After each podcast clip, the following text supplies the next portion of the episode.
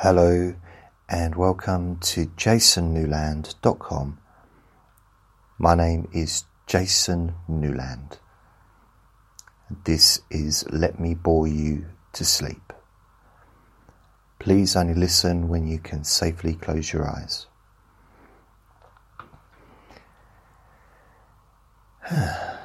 So, I'm actually, as I record this, attempting to transcribe it. I don't know why that was funny, but trying to transcribe it at the same time using an app on the tablet. So I've got a few different things working all at the same time. And I don't know how it's, what is it, Dragon Software or Dragon Everywhere, I think it's called.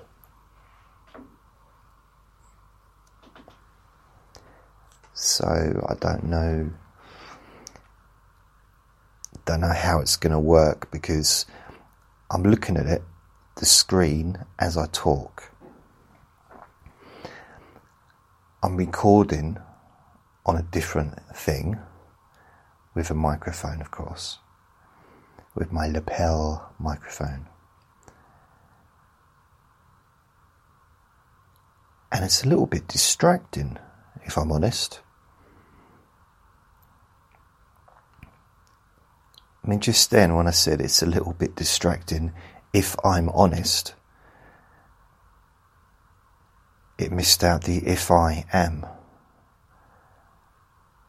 And also put Manchester N1 in as well. So this is going to be hard work to decipher. It's annoying.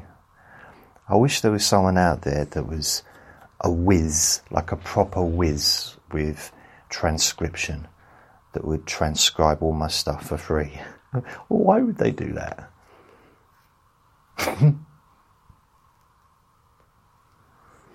In fact, if there was someone out there that would transcribe my stuff, edit it, and help me edit it into books, I'd happily, and then I could sell the books, and I'd happily go 50-50. As I've created the content, but the idea of, I keep trying to urge myself to do it, because, I want to keep everything I do free. So I want to keep the podcasts free. And, you know that if you listen to me regularly, you know that that's what I'm about.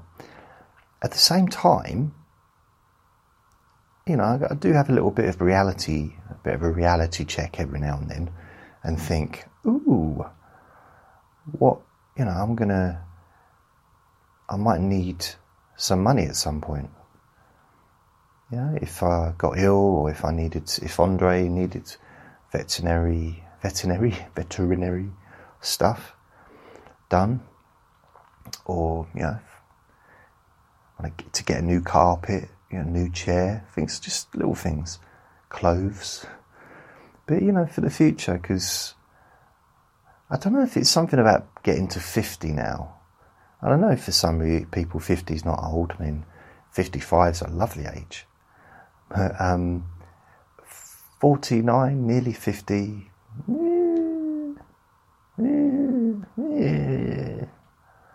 For those of you that are young, in your 20s or teens even, don't get too comfortable with that. You're going to be 50 before you know it. And I'll be laughing when it happens. Of course, I'll be 90 then, so it won't probably be... I might not know what I'm laughing about, but there you go.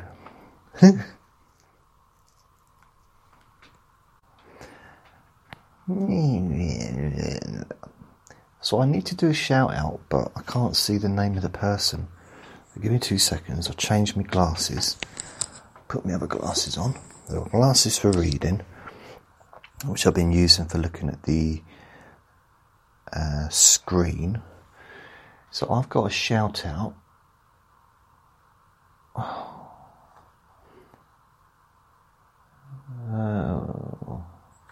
For Jan. So it's Georgie's mama, Jan, who's 58, on Sunday. So it's Friday now, isn't it? So in a couple of days' time, happy birthday, Jan. And I hope that, you know, I wish you a happy birthday, and I'm sure everybody listening to this recording is also sending their love and their wishes to you as well. And please, you know, eventually learn to forgive me for telling everyone how old you're going to be. I wasn't sure if I was supposed to do that. So I thought, I'd do it anyway. Never going to meet you, so it's fine. Please don't come looking for me. I'm sorry. 58's all right, but I mean, 58. It's not old. But I'm glad I'm not that old. But it's not old, you know. But I'm only 9 years away. Wow, less than 9 years, in fact. 8 years and what month is it now? May, June, July. Yeah. Wow. I'm literally 3 months away from being 50. 3 months and 1 week, something like that. And now, what the hell? The dragon thing is just completely... It went on to pictures for some reason, which was a bit weird. Why did it do that? I don't get this thing.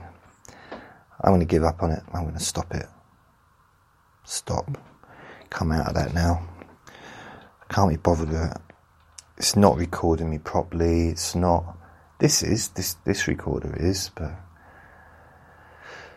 Man, I just want it to be... I want it to be done properly. I want it to be proper. You know what I mean? You get me? That's what I want. I don't want much. I don't want huge amounts. Just the things to work. That's all I ever really wanted in life. Just the things to work properly. It's not much to ask, is it? Not much to ask. So yeah, happy birthday to Jan. So Jan, is that short for Janira? Or Janaby,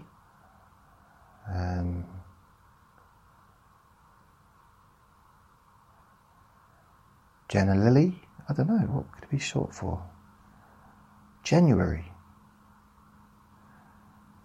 Janicle, God, I don't know, Jan.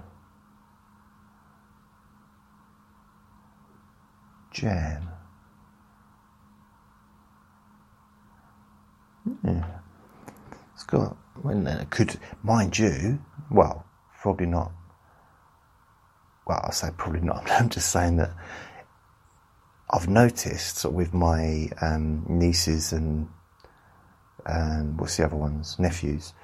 I've noticed that that generation seems to be. I say that generation. I'm generalising by the kids that are in my family. I'm not sure if they're boys or girls, but they're one of them. But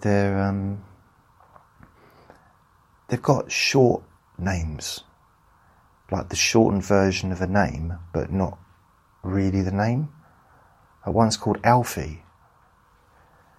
Alfie was short for Alfred. Alfie isn't a name in itself.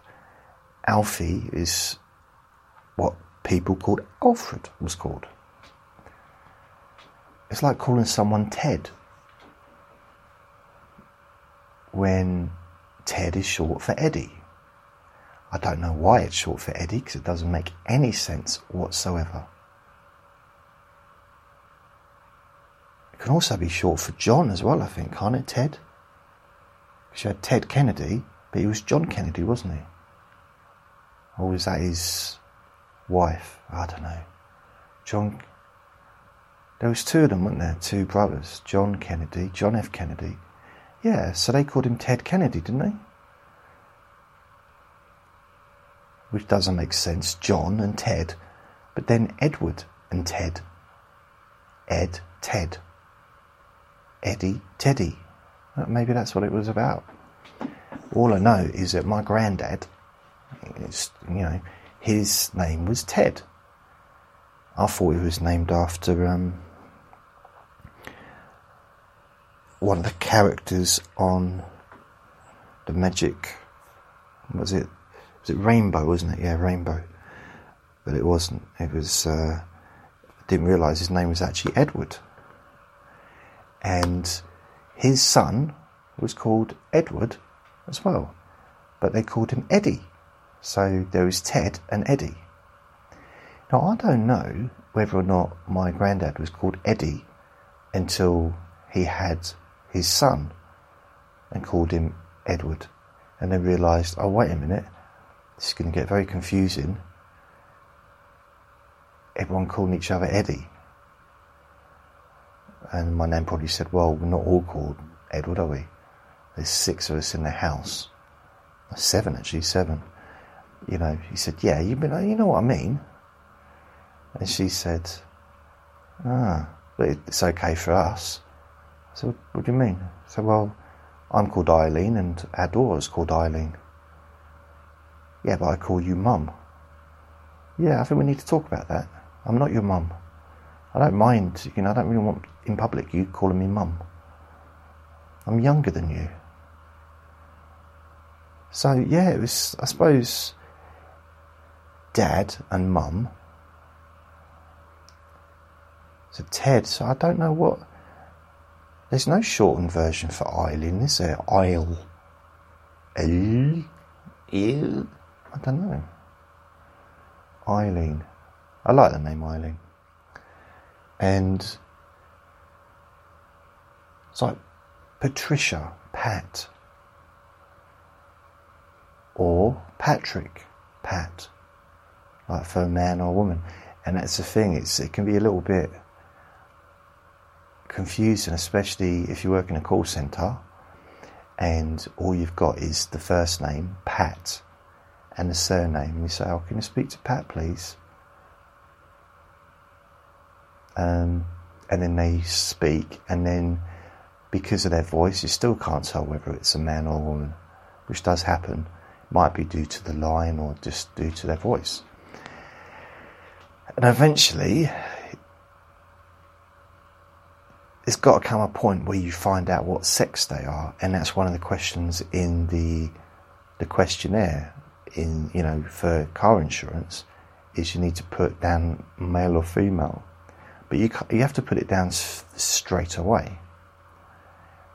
It asks Mr. or Mrs. So you say, oh, have you got a title? And you can make a joke of it, saying doctor, professor, that kind of thing. Sir, king, queen. And sometimes they just say no. In this situation, they always say no. So then you got okay, I can't say, so that's Mr. then. Or that's Mrs. or Miss. Or Ms. And it'd be very strange. At one point you can't just say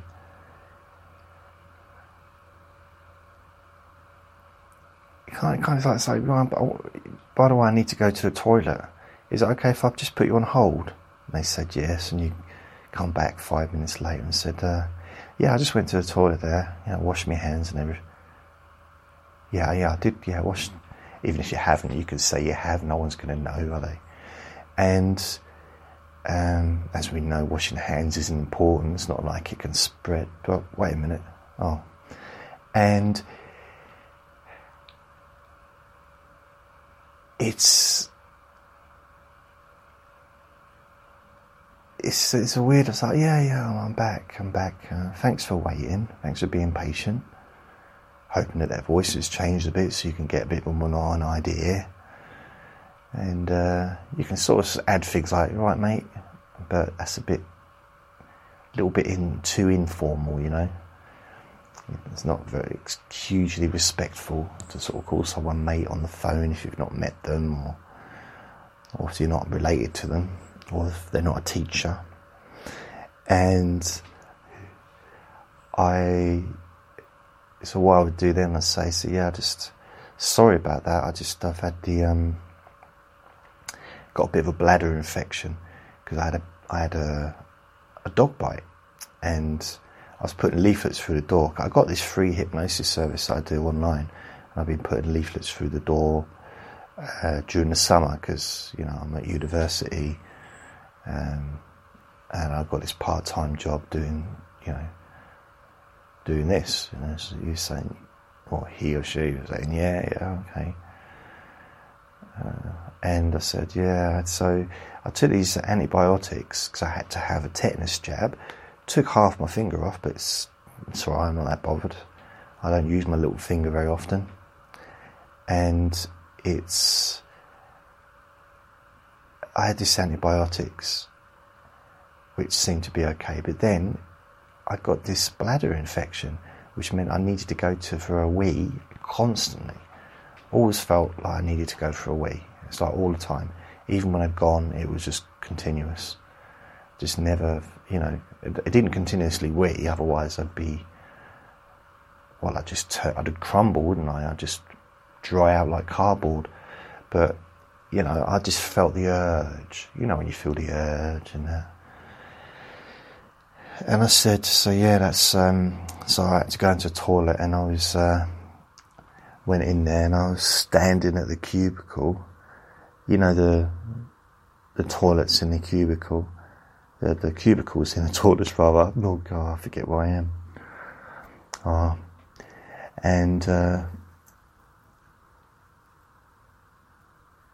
So when you go to the toilet for a wee, do you stand up or do you sit down? Just out of interest. Yeah, it's one of the questions. It's on the screen, yeah. I don't know why they need to know that. I don't know. I think it's something to do with insurance. You sit down because you're a woman, obviously.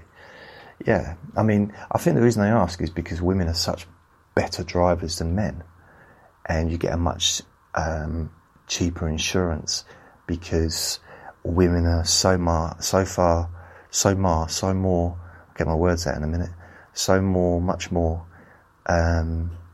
superior drivers than human males. And do you believe anything I said so far? So, yeah, it can get a bit weird, like, it's Pat. I suppose it's a short version, a way of doing it, say, can you spell your full name? P-A-T. No, that's not your full name, is it? But now, some people are getting called just a shortened version. Like Alf, Alfie, Bob. Instead of Robert, Bob was a shortened version. Or Bobby, no, Robert, you know, but no, don't call a kid Robert. Call the kid Bob or Bobby. So no, stop it. Or Letitia. There's if I can't pronounce a name, I don't want to say it. Some names are just so complicated. Like, oh, how many S's? That's just, really? It's hard. It'd just be easier. Mind you, I'm not in a kind of,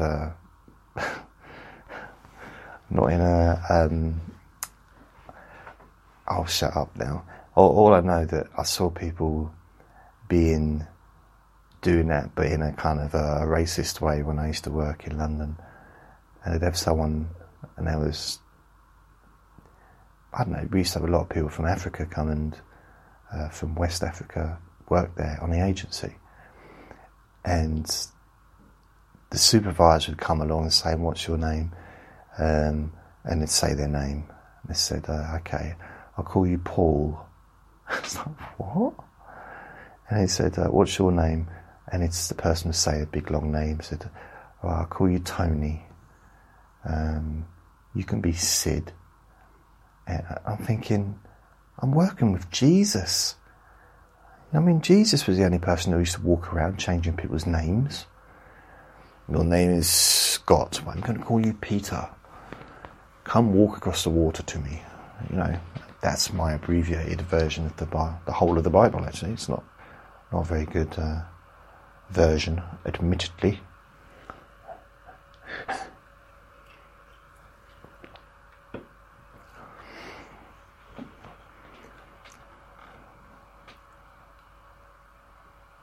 Maybe that's so... yeah.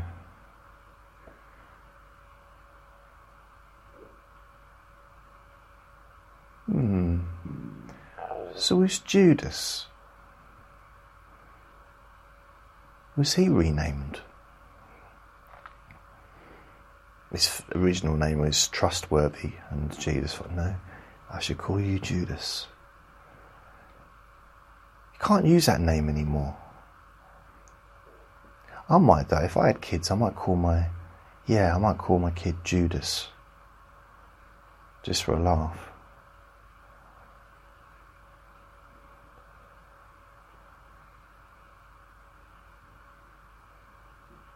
Yeah.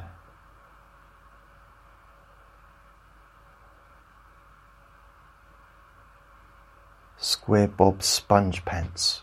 That would be another good name for a kid. That'd be a daughter though. I'd have to call her that.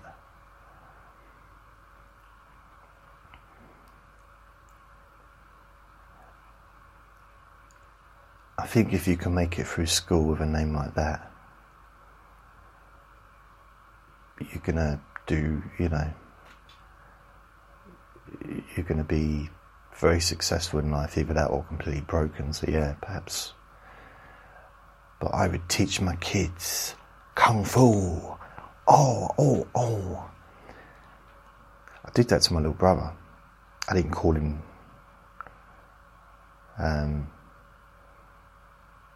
Napoleon, or, you know, I didn't give him a weird name. I wasn't even consulted, which annoyed me a little bit. I mean, the way I see it is, if I've got to spend, I don't know, 60, 70 years, 80 years talking to my little brother, who's a few years younger than me, I should have a say in what his name is. The parents just don't think about that, do they?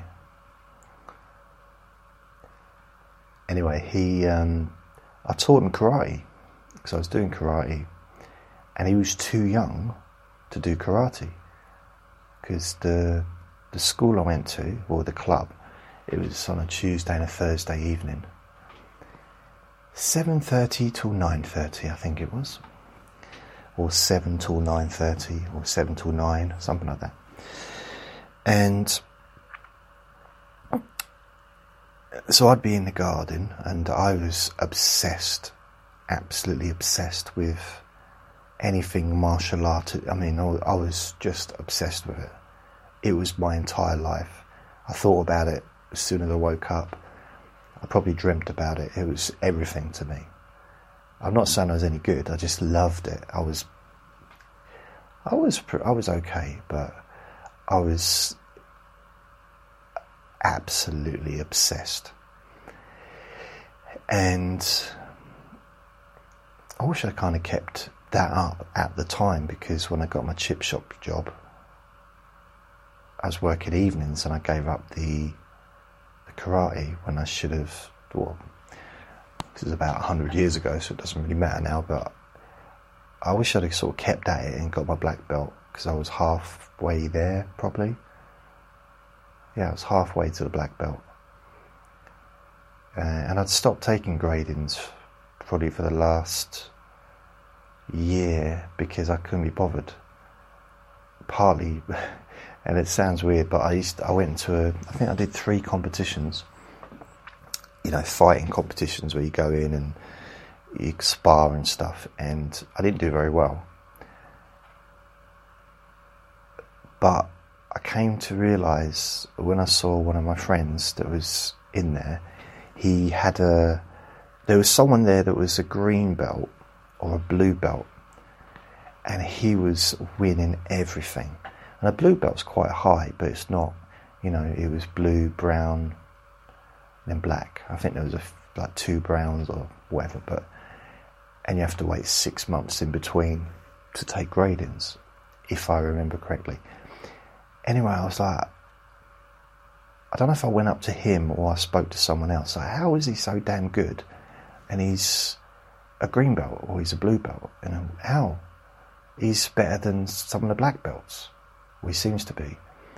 And someone told me that the reason for that is he doesn't take gradings. He's been at that belt for about 3 years. He purposely stays at that level so that he can win competitions, win medals and trophies and stuff, even though he's at a level of a black belt, like skill wise and, you know, I suppose experience wise. So that's what I thought I'd do. Maybe I stopped taking gradings, and I was at a green, or I think I'd done 3 or 4 gradings, I think, and always got a first class pass. Yeah. And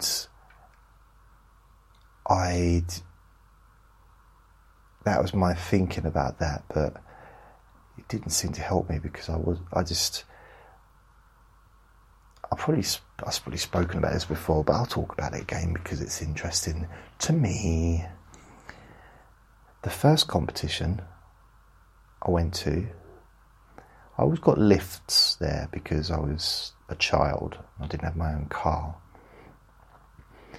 And I remember the first one because I think it was my instructor or one of the instructors. There was a few, I think 2 black belts and a couple of brown belts that were, you know, also sort of, you know, not far off black belt. So I got a lift. I think it might have been with the actual teacher. The big teacher. He was big. He was a big, strong man called Paul. He was brilliant. He actually, in that competition we went in, he won it. He won the black belt competition, you know, with the combat. It's not sparring. I don't know why, because it's, what do they call it now? I forget.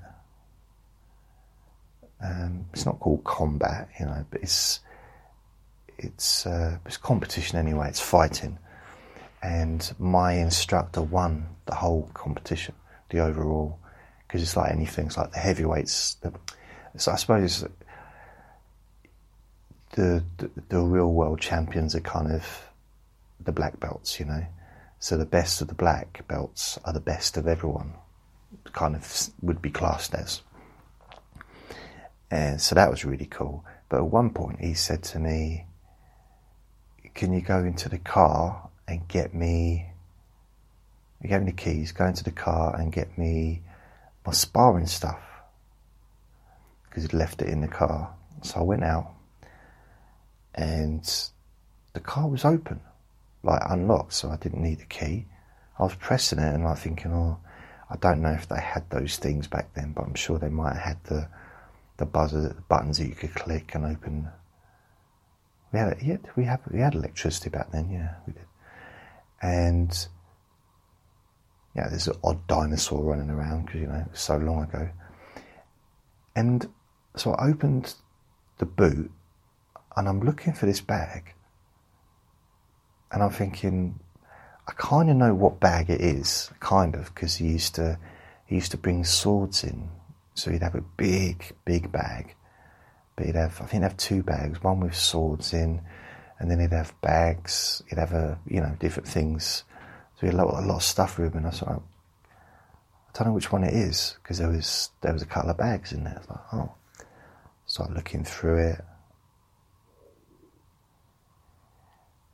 And then I realised I'm in the wrong car.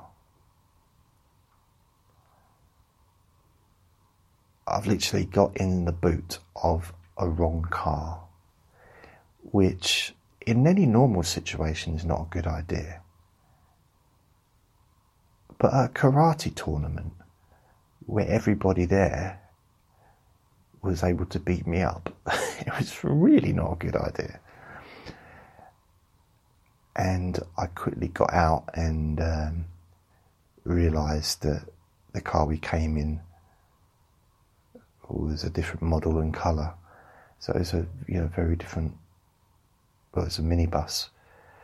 So I don't know, I don't know why I was trying to get into a mini. I don't know why I had to, but anyway, I ended up and I got into the other one and got his bag and never said anything about it.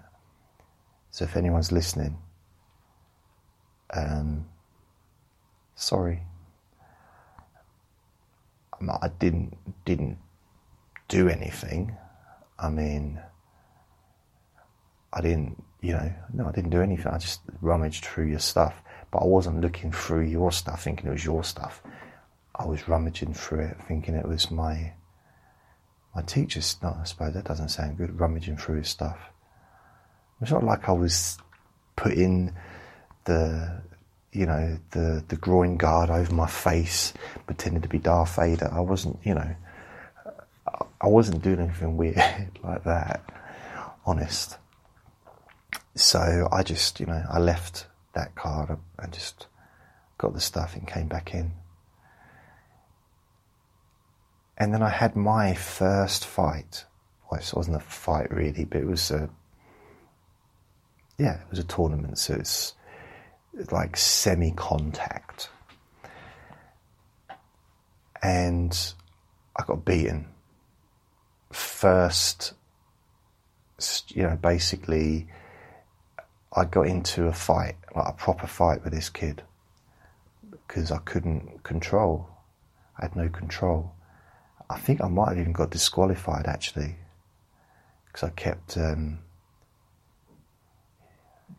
hitting him with my shoe. Something, I don't know, but I did. It was, I couldn't control it, and I'd never been in that situation because I'd been doing sparring for a long time, and I was always able to control it and not get, you know, didn't get angry or nothing. But for some reason, but that was always with people that I knew and I respected, and I was in my own club, dojo, whatever you want. And then I was always respectful. Not that I was feeling disrespectful towards a tournament, because of course I was surrounded by people that I loved, because I loved everything about it. It's beautiful.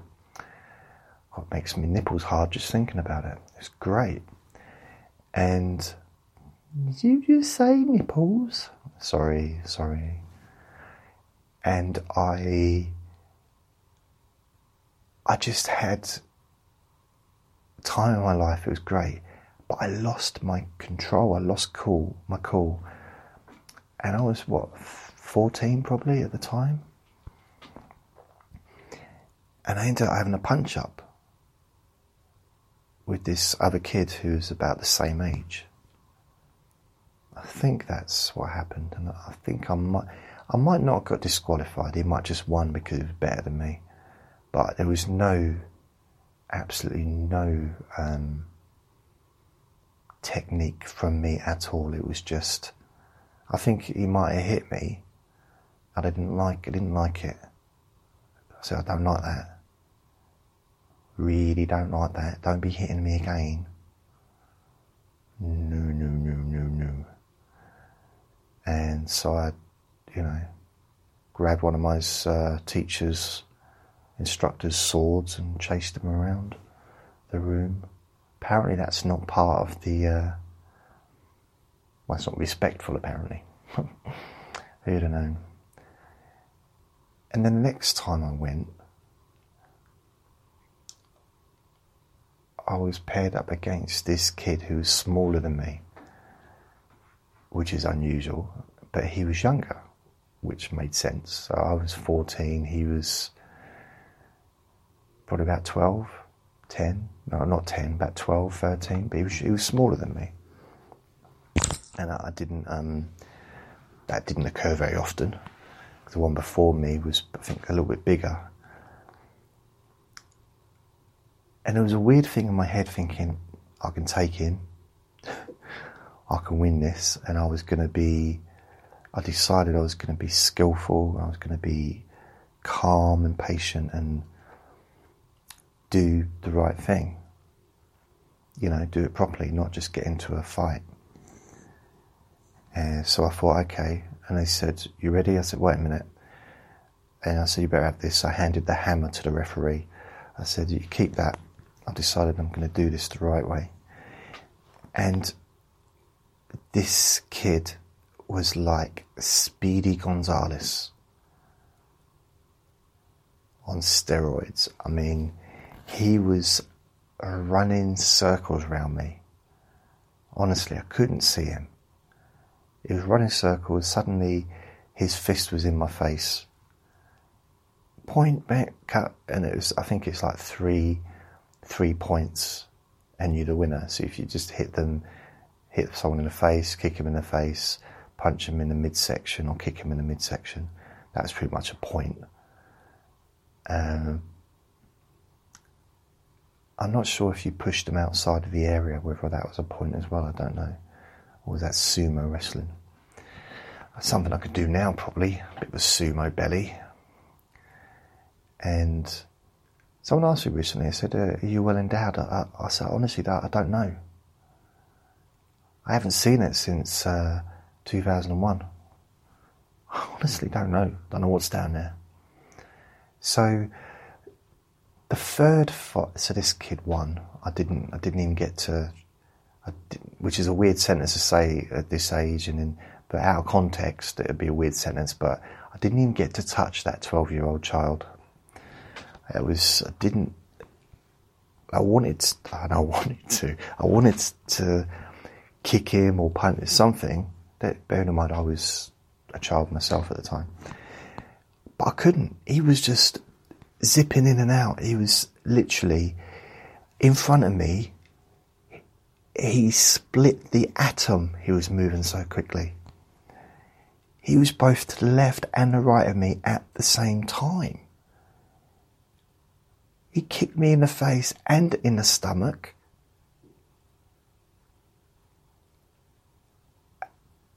And he was still either side of me. I don't know what happened, honestly. So I just, you know, I was impressed with him, but I kind of hated him a bit. But it was very humiliating to be beaten by someone smaller, because that doesn't make any difference. It's just to be so well beaten. And I think in his next fight, he ended up with someone twice his size, and I think they broke his nose. So I didn't feel too bad. I was a kid, you know, at the time. Now I wouldn't like that. No, I think he might have gone on to win it, actually, which means that's the only reason I didn't win, because he was the best and there was no chance I could have done. And then he went on to win Olympic gold. So yeah, and he's very successful. So that's what I'm going to imagine in my head. And the next one I went to, I actually won the first one. You believe it? I won the very first fight. You know, on points. I mean, no one got hurt. But it was just, and I say that because you think, well, everyone's got pads on, got groin protectors. Not everyone wears them on their face. And you've got, I didn't have anything on my head, but I had foot pads, shin pads, hand pads, like gloves, you know, and a groin pad, yeah. So I was kind of covered. Didn't have a head pad though. I think in professional or at proper amateur, in fact, I imagine a lot of karate now and those things probably all wear head pads in tournaments, but in them days you didn't. I think you could if you wanted to, but yeah, we didn't. But some people did get hurt. There was a few breakages, a few broken bones in the adult section. The adult section. I spent a lot of time in the adult section looking through the magazines, No, the adults, because they were hitting harder, and there was,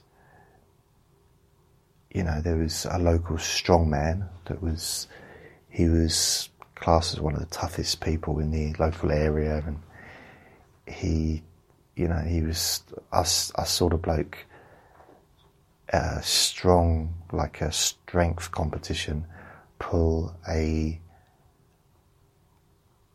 I think he pulled a lorry with his willy. Honestly, he was strong.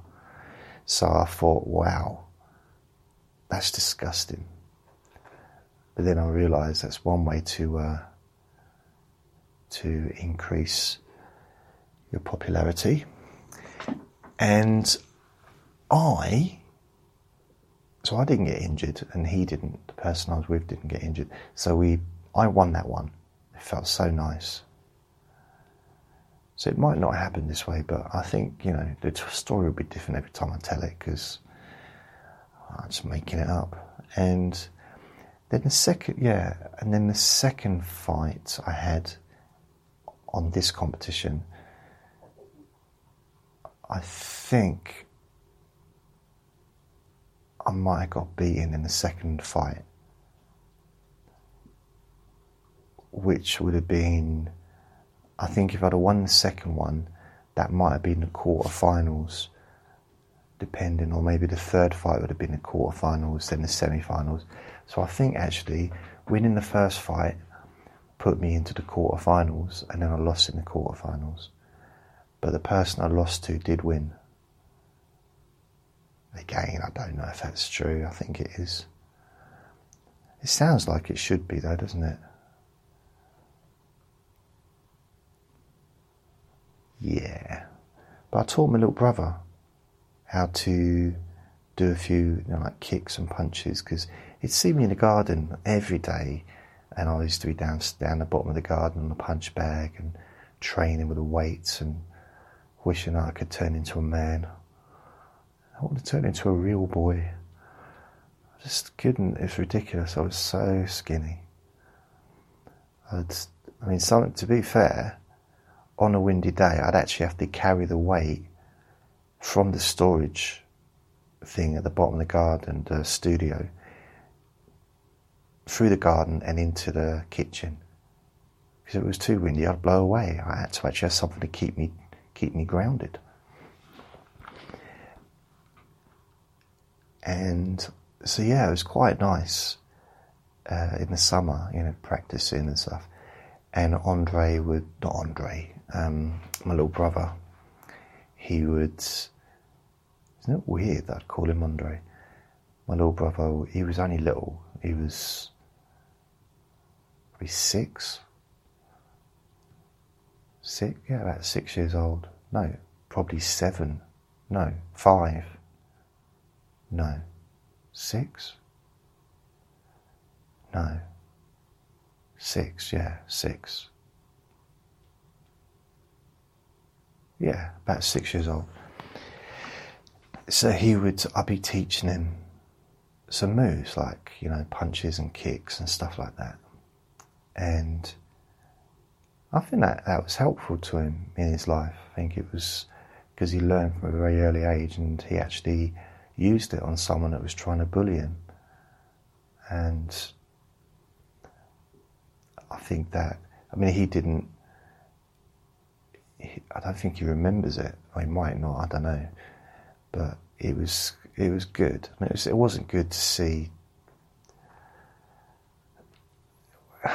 It wasn't, it wasn't good having to bury the body, and, it wasn't good to see the other little kids crying and stuff, but he was bigger than, older than my brother, and he was trying to bully him. And I had nothing to do with it. I was just walking down the street, and someone was yelling, and I'll go over to see what's going on. And I just, in the alleyway, and all these other kids are around, and I just see my brother punch him and kick him in the stomach, and he's on the floor crying. And I say to my little brother, get up, why are you crying? No one's hit you. And he didn't, no, he's still standing there. But my brother wasn't really arrogant with it. He didn't want to do that. But he was being bullied. This kid was trying to bully him. like literally physically, and he definitely didn't get bullied after that, not at that age. And I don't think he got bullied at school after that, because I think he had a little bit of confidence, because bullying's much different with boys than it is with girls, in a sense of it. Well, I'm not in this day and age with the internet and stuff, but when I was at school, it used to be more about physical with boys, who is the strongest, who is the scariest, who is the toughest, hardest. And with the girls, it seemed to be who could be the bitchiest, and who could say the most horrible things, and it was more extreme. It was really horrible. But with the boys, you could end it by just hitting them with a bit of wood or something. So, it was just, not that I would ever do a thing like that, and you should never. You should talk it through and speak to your parents if there's any kids listening. But I say that, to be fair, if I had a kid, I would make sure that kid never allowed anyone to bully them, boy or girl, ever, not once. Never allow it. No. I did see this kid trying to bully someone, that my friend's daughter, and that I was picking her up from school. She was taking her time, so I'm walking. She's standing near a tree, and this boy is a lot bigger than her, and he's bullying her, like pushing her. So I get me hammer out, as you do. No, I don't. I just said to him, "What are you doing?" And I let him know never to do it again. And he never did it again. So, I gave him a little talking to in front of her, and he apologised to her. And after that, I think they were friends. And I told her, don't ever put up. And she never, ever put up with bullies. Because she was quite timid back then, but she's not now. Well, she wasn't as she got older. Definitely knew how to look after herself. And it turned out that she was bullying him. So I got it all wrong. Nah. It's weird, Gov. It's a strange subject. So it's probably not really very light-hearted to be talking about here, but I've never allowed it. Never allowed bullies. I put up with it for a very short period in that job I had for the children's charity, where the lady, the manageress, or the manager, the lady, she was... One of her favourite sayings was, "Shall I bully them out?" So there was a member of staff she didn't like, or maybe someone else didn't like in the charity. She'd say, "Shall I bully them out?" That was a thing that she liked to tell people. And for some reason, she decided to bully me out. And it worked. And I left. Because I can't put up with that. And that was a very touch and go situation. But it was just weird. Why would you want to be horrible to someone? I don't really get it. Why can't we just? I don't expect everyone to kiss and cuddle all day long. I just bit of respect, bit of courtesy, bit of bit of meow. Just a bit of that, bit of this, bit of those, bit of... Just, it'd be nice, just, So bullies, yeah, can't be doing with it. Nah, decided a long time ago. I think what it was, my attitude was, first of all, if you've had to deal with a lot of crap from adults when you're a little kid, other children don't scare you. Sometimes. I'm not saying it's always the case, but in my situation, other kids weren't frightening. Adults wasn't so keen about, but other kids, especially when I was young, when I was like 7, 8, 9, 10, even, you know, and everyone was bigger than me, I was the littlest, but, you know, I was on holiday once, and this kid, he was probably a good 5, 6 years older than me, and I was in the playground on my own of this holiday camp, like caravan camp, and he pulled a knife out on me. Like, literally pulled a knife out on me. And I said, and he was like, so I bent down and I picked up a bottle off the floor, because I wanted that.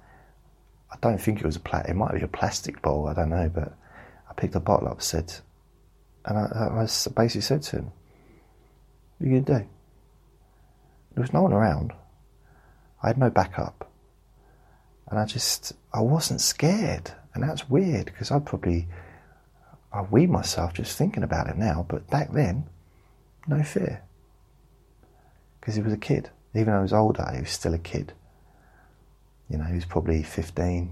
I was about 9.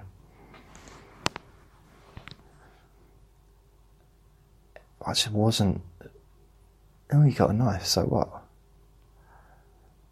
It's like, I remember someone said, never do this, it's ridiculous, but I think someone threatened me once, and I said, what are you going to do, stab me? And I picked the knife a cutlery out of the thing, and I started hitting myself in the stomach with it, because I had strong muscles, and it was a blunt knife as well. Actually, it was a spoon. It didn't really do the job, it was a bit embarrassing. But my attitude was gone. I do this to myself. What are you going to do to me? Ooh. Very childish. Very silly. But being one of my rules in life. Don't allow bullies. Don't allow someone to hurt you. No. No, no, no, no, no, no, no. No. And if you're living with someone that's hurting, if someone's living with someone that's hurting with them, I always think to myself, well, you're living with them. At some point, they're going to have to go to sleep. That's what I think to myself. So, yeah. Can't hurt you when they're asleep. Can't really do much at all when they're asleep. So yeah, I got a recording from someone, I forget her name now. It's a whisper recording, and she's wanted me to make her own recording for me to upload it to my Deep Sleep Whisper Hypnosis Recording podcast. So I'm going to do that, either today, probably today. So I'm just going to, you know, she asked if I could do it, and I said yes. Spoke to her on the phone, probably last month, and I said, yeah. I said, come round and do it here.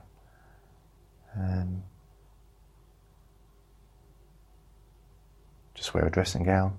I always do my recordings in a dressing gown, I said to her, so I find it relaxes your voice. A dressing gown and some chocolates, ideally, and a pizza for me to eat, not for you.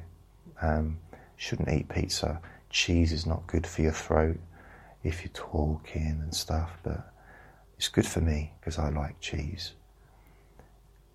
And it's going to cost you £300. And she said no to all of those requests. So in the end, she made the recording and just sent it to me digitally. So I'm gonna upload it and see for that, or she's gonna call the police. So I'm gonna do that. Put it upload it. It's very quiet as well, so I've listened to it a little bit just to make sure she wasn't swearing through it, because I don't know her, so I have to sort of have a little bit of a vetting just to... Can you imagine if someone said, can I do a recording like a guest appearance. I say, yeah, all right then. And they send me the recording. I don't listen to it, and the first thing they do is like start swearing. You effing, you know, some going on some big racist rant or something. You know, like no, I have to listen first. Yeah. My little brother was actually the very first, who was the youngest person ever to join my karate club. In fact, it wasn't just the youngest. My karate instructor started a Saturday morning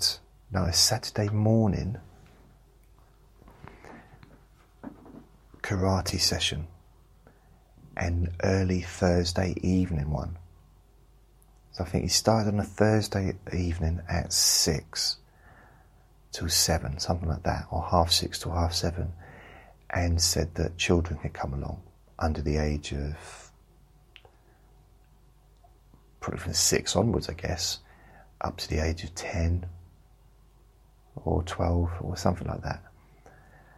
So my brother was my little brother, not my oldest brother, because he was 18 then, but my little brother was the youngest one in that town ever to do karate at a karate club, and he might have been one of the youngest in the whole country at that time. I don't know, probably not, but he was definitely one of the youngest ever to start at 6.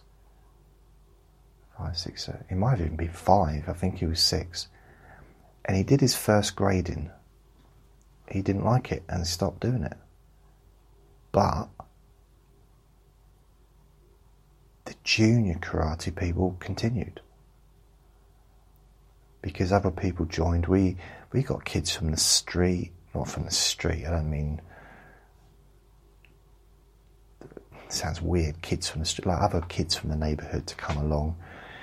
And just to sort of keep the numbers up, really. And then other people joined, and it's still going as far as I'm aware. So they went from doing it Tuesday or Thursday early evening, and then Saturday morning. And my brother was the first, and it was created for him, or because of him. And I was going on at my trainer for quite a while, begging him to do it. I said, please, please. In the end, he gave in. I said, look, I'll come and I'll teach them. I'll look after them. And because I was a high enough grade to be able to teach basic moves. And then my teacher said, technically, you should be able to teach basic moves, but after seeing you at that tournament, and seeing that little kid run around you and hit you without you even being able to see, and then the first one you had where you just got into a punch-up, rolled around like a big walrus. I don't know if you remember anything that you've been taught. I said, oh, listen, if you don't cut it out, I'll embarrass you in front of all these people. All these people here that look up to you, think you're the bee's knees. I'll embarrass you in front of all of them. I stood back, got into my karate pose, and he said, yeah, you can embarrass me, yeah? I said, yeah. He said, go on then. So I pulled my trousers down and did a poo on the floor, and I kicked it towards him. I said, now that's embarrassing. So yeah, it was, none of that happened. I don't know why. If I'd be able to say the word floor without going carpet, why would there be a carpet in a gym? They don't have carpets in gyms. I hope he's not listening. He's probably about 100 now, but he still wouldn't want him beating me up. I wonder how old he was then. I'd say 30, late 30s probably, 35 maybe. yeah, at least, yeah, probably maybe early 30s, but at least in his 30s. So I'd say 35, so he was, what, at least 20 years older than me, so he'd be getting on, he'd be over 70 now. They'd still be fitter than I ever was. Wow. He had these big forearms, because he used to use a sword, which I think is a little bit of a cheat, really, when someone's all they've got is their hands and their feet, and he's got this big, massive sword, samurai sword. And never told him that, though. But he was like, he'd practice, so he'd get there early, and I always got there early because I loved it so much. I was always a bit embarrassed to talk to him, though, because I was shy.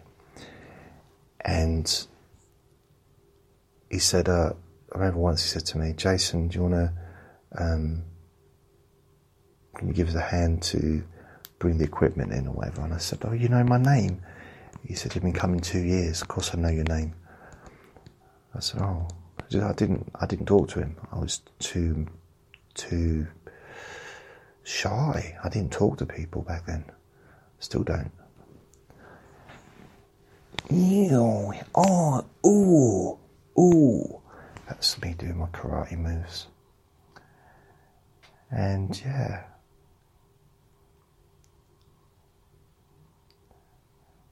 I feel the only real prolific, well not prolific, but the only times I was really, I've done a few different martial arts, but the only times that I trained for any length of time was the karate when I was a kid, then Wing Chun, Kung Fu, when I was 33, so that was in 2004 and 2005, and then boxing. I did boxing for a couple of years when I was about 37, 38, something like that, and then I did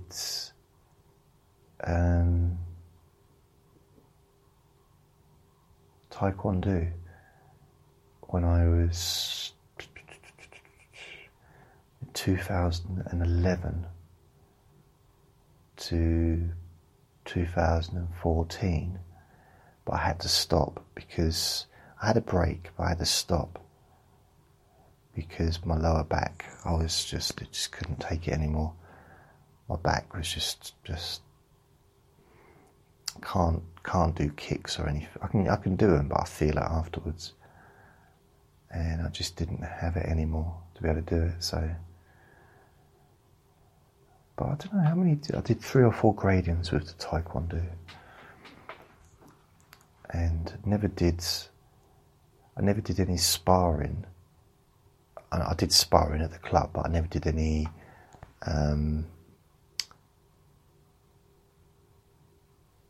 Like a competition, but I did do some sparring in one of the gradings. That was part of the grading, and that was good. So, yeah.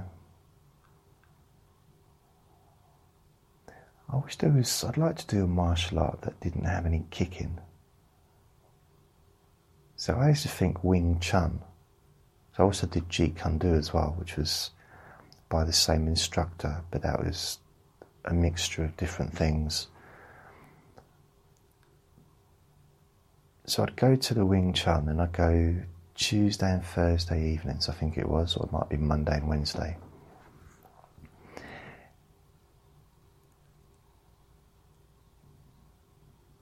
And I think on a Tuesday, I'd go to Jeet Kune Do, and on a Friday, I'd go to something called Leg Spa, where basically the whole 2 hours we'd just be sparring, but no punching, just kicking the whole time. You know, pushing the person out of the way, kicking and going from one person to the next, you know, just swapping over. And brilliant. It's such a good way to really learn to kick by not being able to do anything else. I mean, you were allowed to stop and They frowned on egg sandwiches, especially during the sparring. But other than that, you know, it didn't have to kick the whole time. I think one of my glorious moments was, and I wish I had it on camera so I could put it on YouTube, but there was this big hall that he had. Big old, it was the size of a gymnasium. They had to move out because they knocked it down and they wanted to make a kebab shop or something. And I had my rib broken during the training. So I had a couple of weeks off, and then I came back and said, once it started to heal, I wasn't ready, because the thing is, I was going to get hit. If I went to train, I was going to be hit in the ribs. Even with the pads on, still get elbowed, and there's a lot of that stuff going on. So I couldn't avoid being elbowed or kicked or punched. That was part of the whole process. So, you know, I was constantly bruised. You know, it's really, I think one of the things of Wing Chun is you block. So if someone goes to hit you, block. But you don't just block, you go to really damage their arm in the process. Or if you block their leg, you go to really smash their leg in the process. Kind of, that's part of the thing.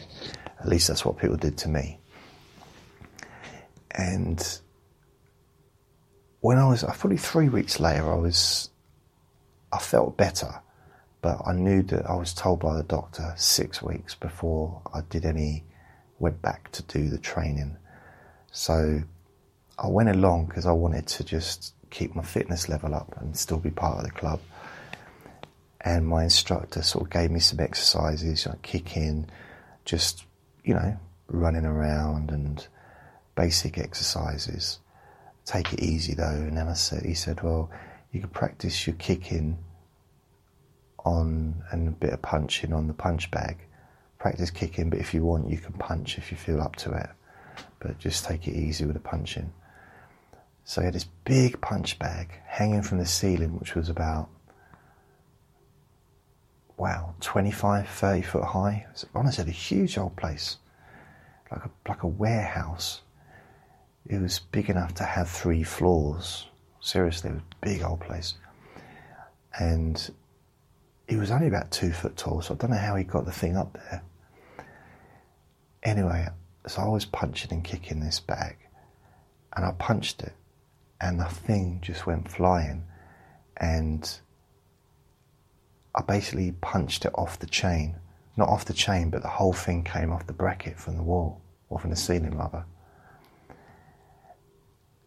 And it looked like I punched it really hard, which in reality, it clearly must have just been very loose. And luckily, I got out of the way, because that big heavy bolt came down and hit the ground, and it left, you know, if that had hit me, I would have hurt, because it left a big crater. People still visit it now.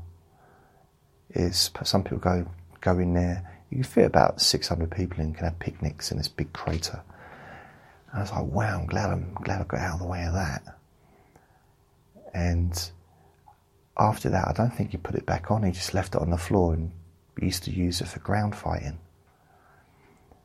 So I don't know. I think he must have had someone really tall working there, or going training once, and they put the bag up for him, and then once they left, he didn't know what to do anymore. I don't know. It's just a guess. Of course, I wouldn't want to say it to him, because he's a kung fu expert. He's funny. He's so funny. Come out with these one-liners. I don't know, he was Chinese or something, and I think he was Chinese. I say something. I mean, he might have been Danish. I'm not sure, but he say, "Oh yes, so you do this. Good idea." And he was so full of energy, and he was so funny, and he'd be just. very dynamic, one of the most dynamic teachers I've ever had. And yeah, that was, it was all right. And then I did a taekwondo in 2011, and I did a boxing, so I did a boxing in 2009, 2007, 2008, 9, something like that. And I kept injuring myself, kept injuring internally. I'd ripped something, I'm going to say my groin, but it was a little bit further up. But I don't know what it is. I must have, I don't think it was a hernia. I'm pretty sure it wouldn't have been that, but it definitely caused some damage. So I kept having to sort of stop and start and stop and start. And I don't have that problem now. So, you know, this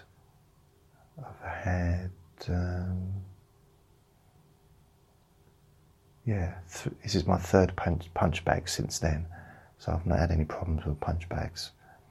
So I don't know what it was. Maybe I just overdid it. It's very hard training, boxing training is. So all the running around and skipping and stuff. I lost quite a bit of weight, got quite slim.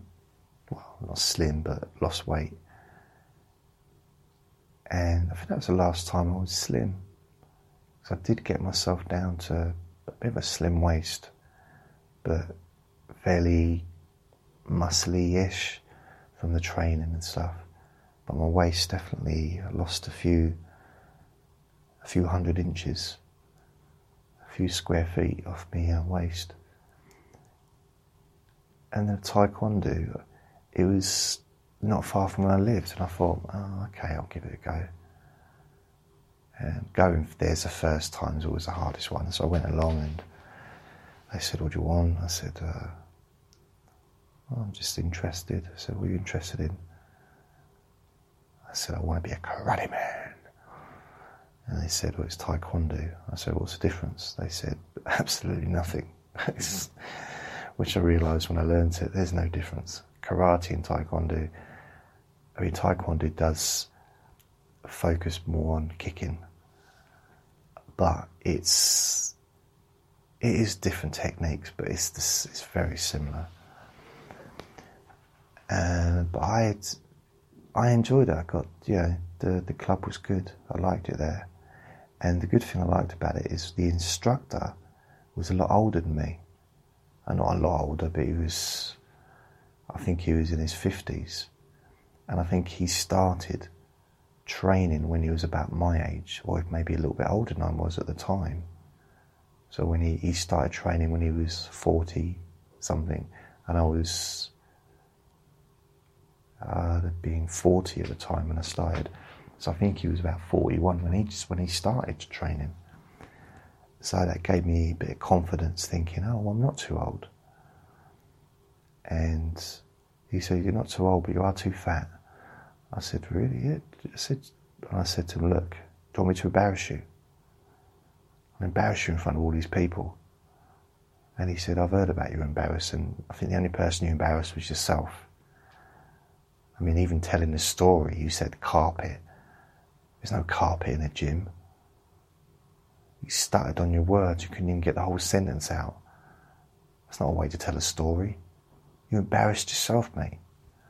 I said, I'm sorry. He said, don't worry about it. And, you know, we got on after that. It was fine. I bought him a kebab. And he said, this kebab tastes very Wing Chun-y. I said, yeah, it used to be, the shop used to be a Wing Chun Kung Fu club. He said, oh. So that's what Wing Chun tastes like. And so, yeah, and we all went a big kiss and cuddle. And I liked that club. It was nice because there was a few people that were actually older than me, which I never expected to see because I was 40. And, you know, there was two black belts that were older. Most of the other people were younger, but to have a couple of older people, it was nice. And there was most of the people were sort of adults, and there was a few kids, but mainly adults. With the boxing, it was mainly kids. And I didn't like that because all their parents were watching, and the last thing I needed in my little t-shirt with my big belly wobbling around was people laughing at me. And they were. I know they were. And I so wanted to just like say, you do that again, I'll embarrass you in front of all these people. But I realised that line was getting a bit old. And I felt really aggressive. I always wanted to, I remember there was one bloke there and he was like clearly mocking me, laughing at me with someone else. And I wanted to sort of show him, oh, how just to be aggressive and threaten him, but he could see how I was hitting the punch bag like a small child, like a toddler. I couldn't be threatening. I mean, even the punch bag was laughing at me. It's just, yeah, so other than that, yeah, I haven't done anything lately, but I've got my punch bag here, which I quite like, but it's a little bit noisy. It's a little bit, yeah, a bit squeaky. But it's nice. I don't know, it's like a constant in a sense, you know. So I had my first punch bag when I was, 14, yeah, something like that. And now at 49, I've still got a punch bag. It's a different one. And I've had quite a few in between, but this is groovy. I was just like, yeah. I just wish I could find somewhere to put it where it's quiet, where no one's going to hear. Maybe there's a way of putting it into the storage room, emptying the storage room out completely and just using that as for the punch bag.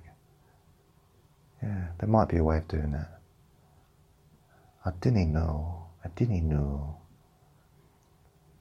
Right, well, I'm going to jingle jangle and get off and say thank you for listening to my absolute rubbish, and I will speak to you another time. So remember to be kind to yourself, because you deserve to be happy.